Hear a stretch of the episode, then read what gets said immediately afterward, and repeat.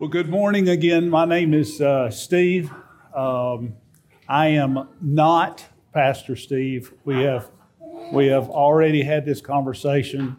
Um, or Pastor elect Steve or anything like that. I no, that's just not me. I'm just Steve. Okay. Uh, you can call call me older Steve, elder Steve. Or, that's okay. I had a birthday last week, so I'm now older. Uh, so thank you. Uh, I happened to look it up, and I was born in 1958. And for all of you uh, techies, uh, the microchip was invented in 1958, so I'm as old as a microchip. How about that? Um, they're a lot smaller now than they were when they were first invented. But uh, anyway, I want to uh, to welcome everybody here this morning. I want to welcome uh, visitors. Thank you for being here with us. Um, and uh, our scripture this morning, again, we're in James. We're in chapter two. We'll be beginning in uh, verse 14 and going through uh, 26. It's James 2 14 through 26. While you're turning there, um, I would uh, like to thank you again for the opportunity uh, to bring you a message this morning. Um, I know I say this every time I get up here, and I hope you don't get tired of hearing it, but um, I am continually amazed every time that I have an opportunity to do this, how God has taken somebody like me and uh, is now using me to do something like this. And it, um, it humbles me, and, um, and I thank you for the opportunity to do this. Um, and I also want to say that if, if He can use me, uh, He can use you. Um, we, um, We've got, Kyle made the, uh, the announcements earlier about Josh and Hannah and, and um, Mandy and Shane. And, and I want to I want to say this those are not sad things. Um, those are God, that is God working in our community. Um, it's with, with Josh and Hannah, it's adding to our fellowship. We're adding another child to our fellowship, uh, which is a great thing uh, which y'all that know me would know two years ago, I would say that with clenched teeth, but now uh, I'm kind of getting to where I like kids. Um, especially my own grandkids. I, I, I kind of love those guys now. And, uh, and the opportunity with, with Mandy to step out into the community, I've had a chance to talk with her for just a few minutes about some of the things that she plans to do, and, uh, and it's, it's amazing. So, so these are, are awesome things that God is doing in our congregation. Um, and I thought while I was sitting there that it's, it's interesting that we have these openings that have come up, and I'm going to be talking about works this morning. So um, that means there's opportunities available. Hint, hint. So anyway, if you uh, if you again will uh, uh, if you're turned to uh, James chapter 2, verse 14, if you're able to stand with me, would you do, do so so we can uh, read God's word? What good is it, my brothers, if someone says he has faith but does not have works? Can that faith save him? If a brother or sister is poorly clothed and lacking in daily food, and one of you says to them, Go in peace be warmed and filled without giving them the things that things needed for the body what good is that so also faith by itself if it does not have works is dead but someone will say you have faith and i have works show me your faith apart from your works and i will show you my faith by my works you believe that God is one. You do well. Even the demons believe and shudder. Do you want to be shown, you foolish person, that faith apart from works is useless? Was not Abraham, our father, justified by works when he offered up his son Isaac on the altar? You see that faith was active along with his works, and faith was completed by his works. And the scripture was fulfilled that says, Abraham believed God, and it was counted to him as righteousness, and he was called a friend of God. You see that a person is justified by works and not by faith alone. And in the same way, was not also Rahab the prostitute justified by works when she received the messengers and sent them out by another way? For as the body apart from the spirit is dead, so also faith apart from works is dead. Please be seated. I don't often use big ideas um, when, when I do have this opportunity. But as I was studying this this week, there was something that just came out and, and uh, I couldn't get it off my mind. So, the big idea for this morning is faith alone bonds us to Christ, yet this faith cannot remain alone. Its resulting work must be bearing the fruit of love, or it is nothing but dead and useless. If there's nothing else that you hear me say this morning, I pray that you remember that when you leave. Faith alone bonds us to Christ. Let's pray. Father, I love you. I thank you again for this opportunity to be able to be in front of your people and speak. Um, Father, I am totally, totally reliant on you this morning.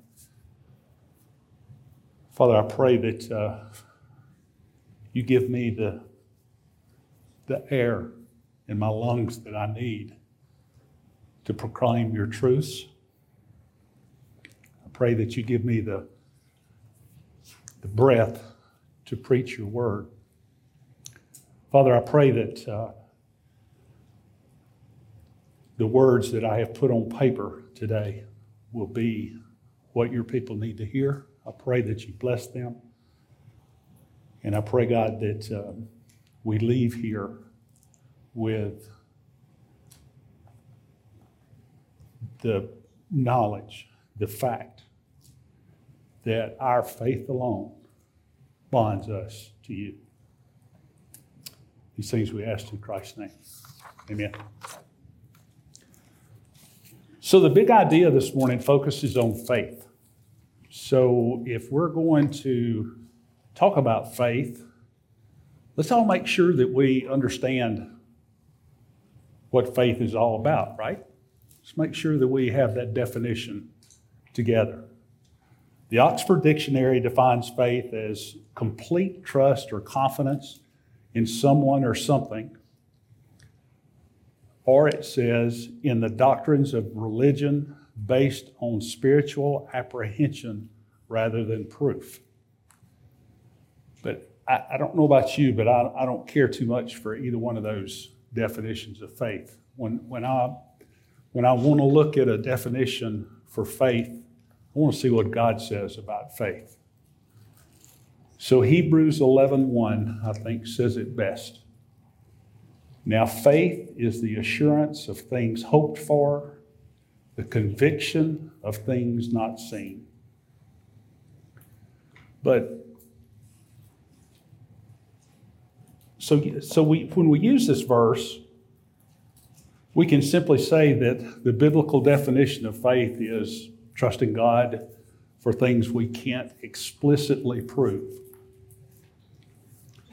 But if you look at that verse closely, there are two parts to it, two aspects to it. One is an intellectual aspect, and that is where it says not seen. And then there's a belief aspect, and that's where that verse says hoped for. So let me give you a silly example of that. This morning, when you came into the sanctuary, you looked around and you were looking for somewhere to sit. So you look around and you find this chair, your mind tells you that you're looking for a chair. You're not looking to sit on anything else except the chair. So your mind tells you to look for a chair. So you find a chair. And don't deny this. The first thing you did was, before you sat down in that chair, was thought, who normally sits here? Am I taking their seat? Don't deny it, you did it, didn't you? Okay? Especially if you're sitting somewhere different. You know, if, if you're one of those that sits in the same place every week, if, if you sit over here, if you move over here next week, then the world's going to tilt this way. So, so you found your chair. Your mind tells you that's a chair. When you sit down on that chair, that's where faith comes in. You have faith in that chair that it's going to hold you up. And like I said, that's kind of a, a silly example of that. But let's look at it another way. Where does biblical faith come from? Ephesians 2:28 tells us for by, for by grace you've been saved through faith. And this is not your own doing, it's a gift from God. It's the Word of God that produces faith in us.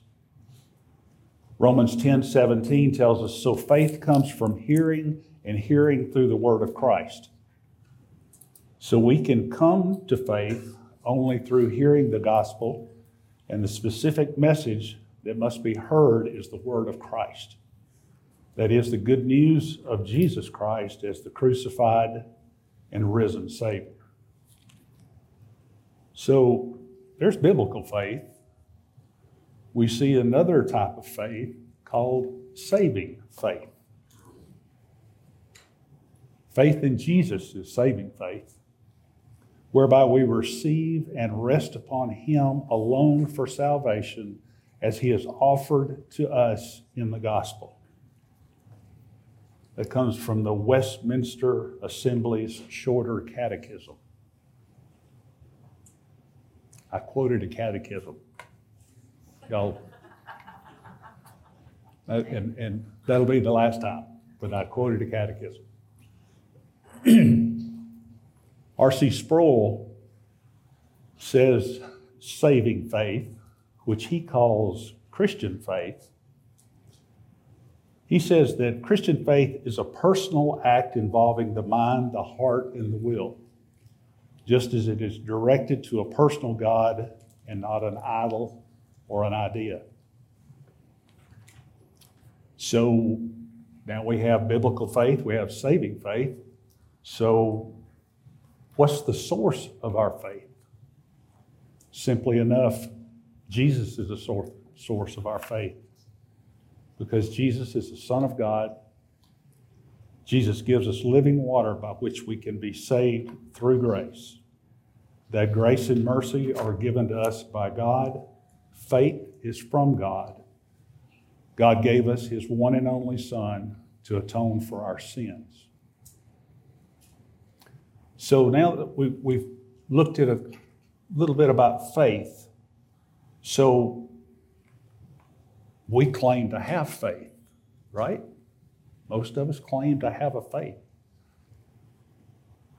But the problem sometimes arises when that faith remains here and doesn't move to here. That knowledge of faith resides in our head, but the belief is a matter of the heart. I've heard it said, and I'm sure you have too, that the longest 12 to 18 inches in the world is this is this distance between our head and our heart. So true faith transforms our conduct as well as our thoughts. That's when we move that faith from intellectual to a saving faith. If our lives remain unchanged, we truly we don't truly believe the faith that we claim to accept. Here's another question about faith. Why does God save us by faith alone? Why doesn't God just prescribe some specific duty, some quest um, that uh, we might be able to do to complete or prove our worthiness? You know, Christianity is unique in that it is taught that no amount of good works will make us right with God. And you know why that is. Because faith eliminates the pride of human effort. Because faith is not a work that we do. Faith exalts what God has done, not what people do. Faith admits that we can't keep the law or measure up to God's standards. We need help. Faith is based on our relationship with God, not our performance for Him. Right? Thank you, Jesus. So we are saved by faith alone, and at that time, we're all declared justified. So before we move into this discussion over faith and works, let's make sure we understand what we mean by justified. Justified or justification means that we're being made righteous. Let's look at this word justified as it's used in the case of James. Before we get into these two conflicting looks at the word justified, I think John Piper made a good quote about, uh, about some of these apparently conflicting verses in our Bible. Piper says, when the Son of God became a human being, he became vulnerable to abuse and death. When the Word of God became human language, it became vulnerable to ambiguity and misunderstanding.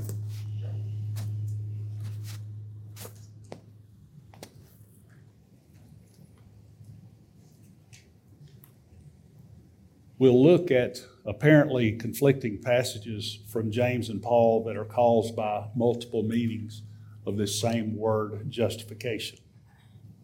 One we just looked at, look at James 2:24 again, where it says, "You see that a person is justified by works and not by faith alone." But then if we look at what Paul says in Romans, Romans 3:28, Paul says, For we hold that one is justified by faith apart from the works of the law. So these two verses apparently look on the surface to be totally contradictory.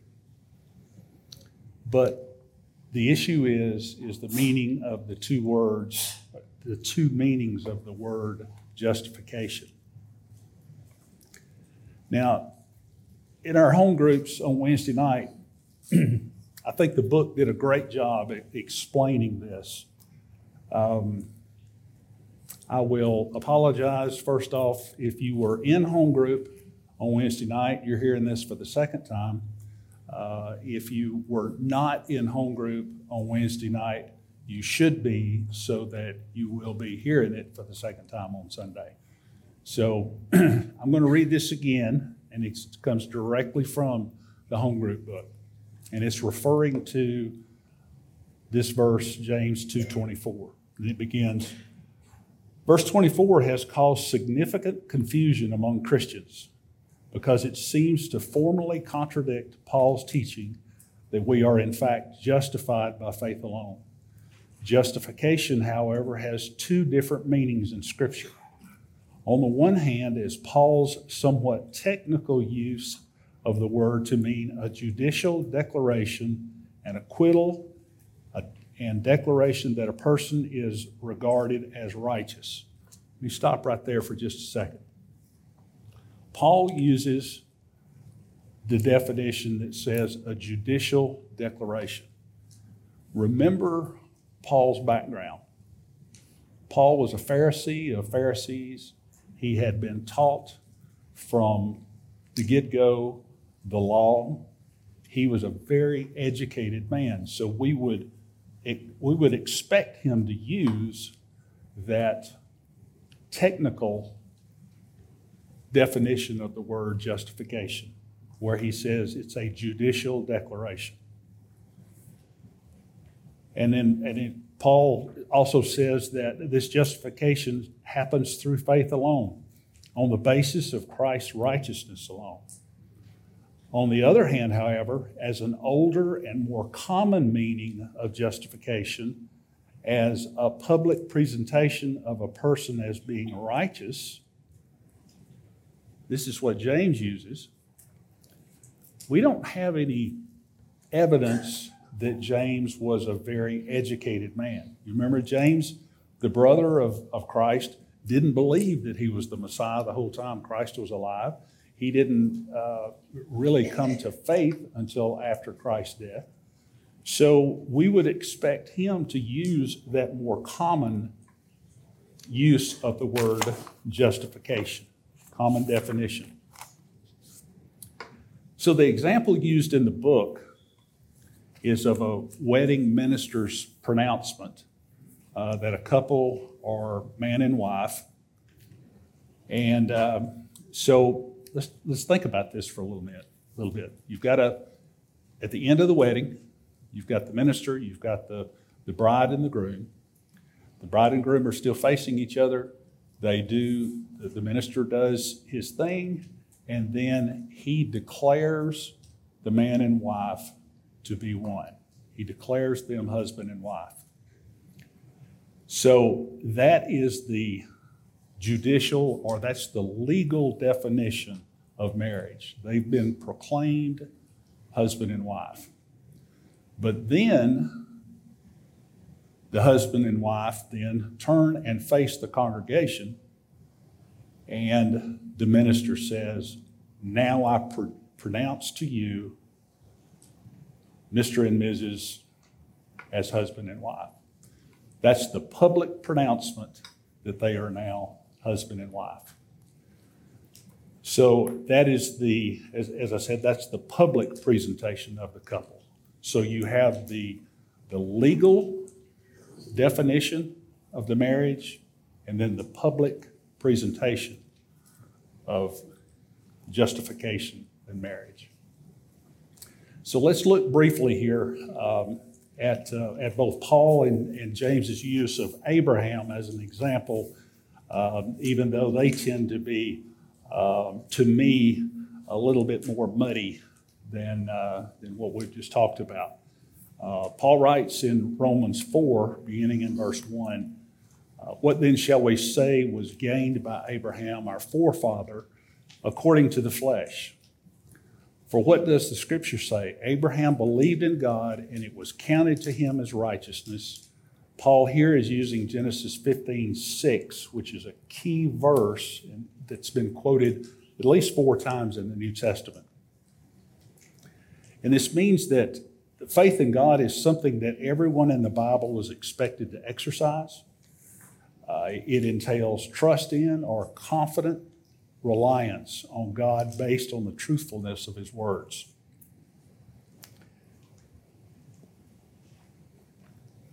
From James 21, and from our text this morning,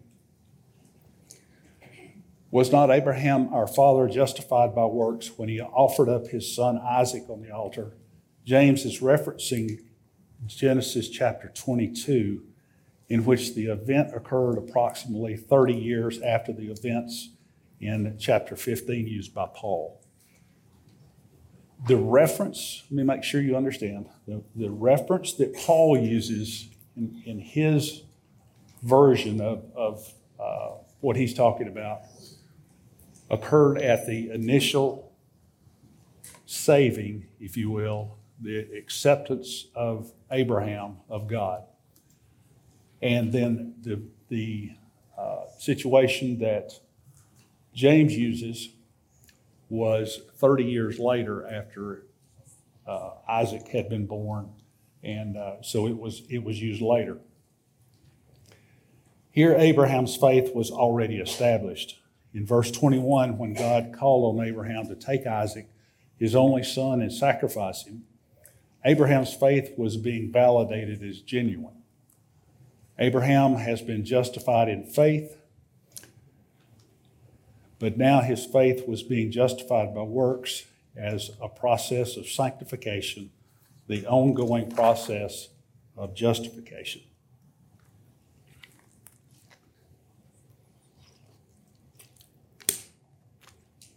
Then we get to Rahab. The story of Rahab is a little bit clearer for me, a little bit more simple. Uh, you remember Rahab is the, uh, the prostitute that lived at Jericho when, when the uh, Israelites sent spies uh, to Jericho to check out um, the land around. Rahab hid them, and in return, her life and the, her family's life was spared. And the reason for that was that Rahab had already heard about all these miraculous things that God had done for the Israelites in their exodus from, uh, from Egypt. And she believed in God. So Rahab was justified by her faith, and her faith was justified by her works.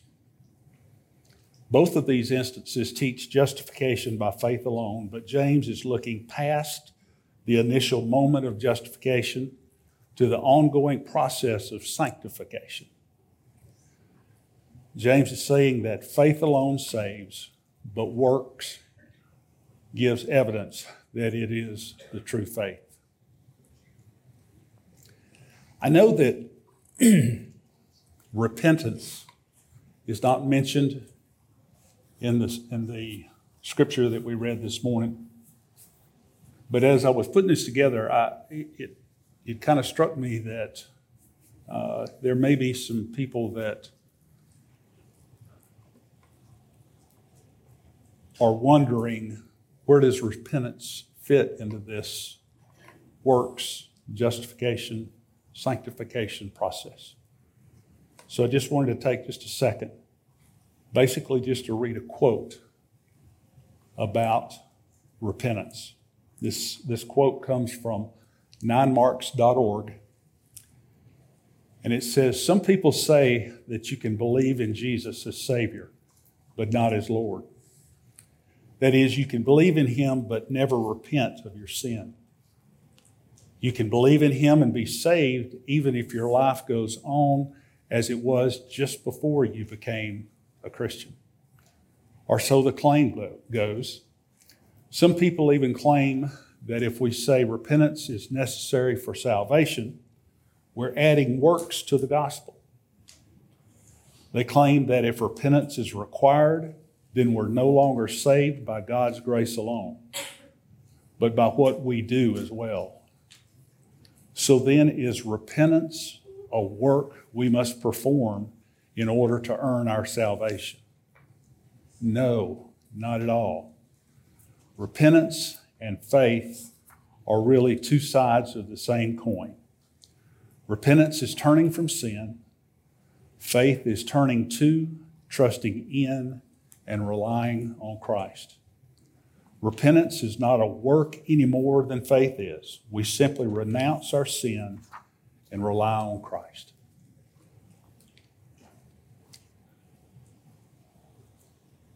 Faith apart from works is dead.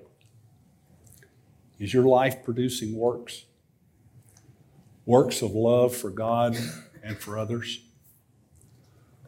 Works that are not only financial, but are physical also. You may not be able to financially help a lot of other people. But let me tell you from, from my experience in being involved with ministries and charities and such. There are many times when somebody shows up to help with a physical project that is just as important as a financial something that they might give to us. It's a huge blessing. Remember what James says in verse 15 and 16 if a brother or sister is poorly clothed and lacking in daily food, and one of you says to them, Go in peace, be warmed and filled, without giving them the things needed for the body, what good is that? Is giving a cold, hungry person a good word and a pat on the back as they are sent down the road, is that a good work? No, that is not. And, and, brothers and sisters, that's not me telling you that. James, the brother of Christ, in his divinely inspired writings that are part of God's holy word, is telling us that.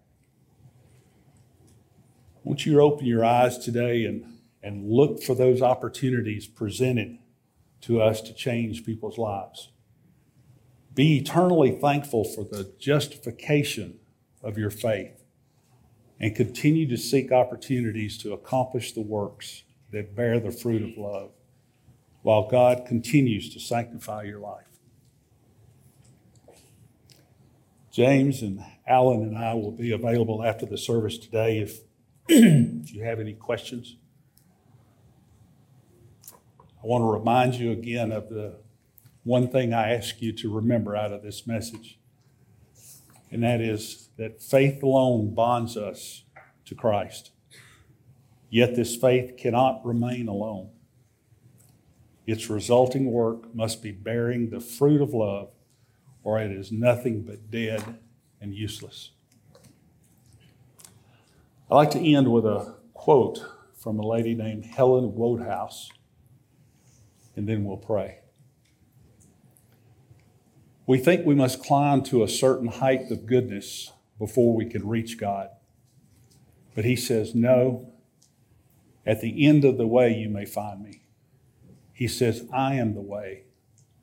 I am the road under your feet, the road that begins just as low down as you happen to be.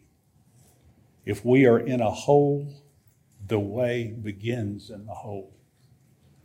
The moment we set our face in the same direction as His, we are walking with God. Let's pray. Father, I thank you for your word. I thank you for the life that is in your word. I thank you that we have an opportunity to hold your holy word in our hand and I pray, God, that we take the opportunity to study that. Father, I pray that this morning that as we leave here, that we take a new look around. Be aware of people that are hurting around us, people that we can help either financially either physically, spiritually, emotionally.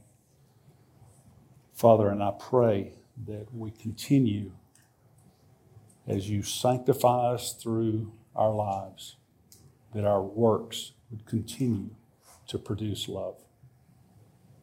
We ask these things in your most holy name. Amen.